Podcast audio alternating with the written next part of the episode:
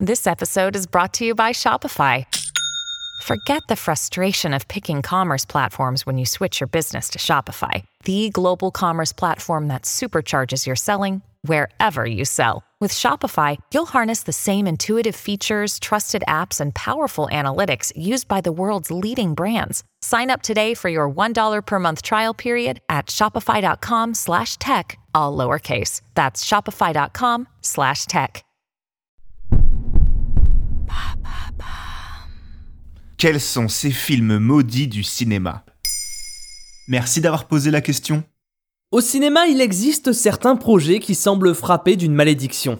Si le 7e art résonne comme l'un des secteurs culturels les plus fantasmés, il y a néanmoins des réalisations qui peuvent tourner au cauchemar. Mais comment un film peut-il être maudit? Il y a plusieurs raisons à cela. Il y a déjà ces projets ultra ambitieux qui ne voient jamais le jour ou qui mettent des années avant de sortir. Le porte-étendard de cette catégorie étant L'homme qui tua Don Quichotte de Terry Gilliam. Un projet démarré en 2000 pour une sortie finalement bien réelle en 2018.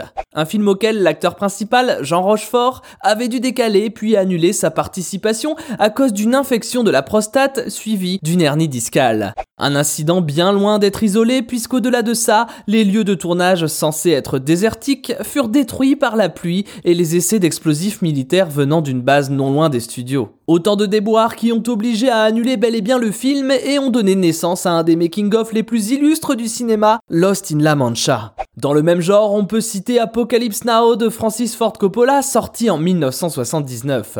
Un film de guerre au développement chaotique durant lequel les acteurs sont régulièrement remplacés par choix du réalisateur ou à cause de maladies contractées sur le tournage. S'ajoute à ça un typhon et des acteurs souhaitant réécrire certaines parties du film, rendant le réalisateur totalement paranoïaque et suicidaire. Et au-delà de ça, comment un film peut-il virer au cauchemar? Parfois, certains tournages peuvent devenir dramatiques. Nous avons tous en mémoire le dernier grand accident concernant Alec Baldwin lors du tournage de Rust en octobre 2021. Un accident non élucidé à ce jour durant lequel Alec Baldwin a tué visiblement accidentellement Alina Hutchins, la directrice de la photographie, avec un revolver censé être chargé à blanc. L'autre projet tragiquement maudit est bien la trilogie Poltergeist de Toby Hooper, sortie de 1982 à 1988. Si ces films d'horreur, particulièrement le premier, feront date dans l'histoire du cinéma, une empreinte particulièrement glauque leur sera accolée puisqu'une grosse partie du casting périra suite au film dans des circonstances tout assez différentes,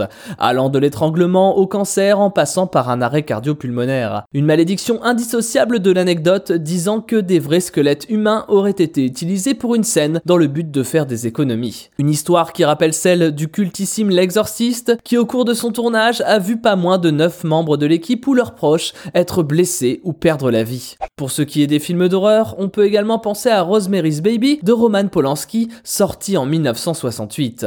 Dans ce film, l'héroïne tombe enceinte de Satan, coïncidence étrange lorsque l'on sait qu'un an après la sortie, Sharon Tate, la femme de Roman Polanski, alors enceinte, se fera assassiner par Charles Manson. À ça, on peut ajouter que le compositeur de la musique du film mourra d'un AVC juste après, exactement comme l'un des personnages du film, et que John Lennon se fera assassiner quelques années plus tard, pile devant l'immeuble qui a servi de décor pour le long métrage. Comme quoi, les films maudits semblent bel et bien exister. Ah oui, au fait, maintenant vous savez culture, ce n'est plus qu'un simple podcast, c'est également un livre. Un ouvrage dans lequel nous avons recensé plus de 100 anecdotes de culture générale que vous pouvez retrouver dans votre librairie préférée. Maintenant, vous savez. Merci d'avoir posé la question.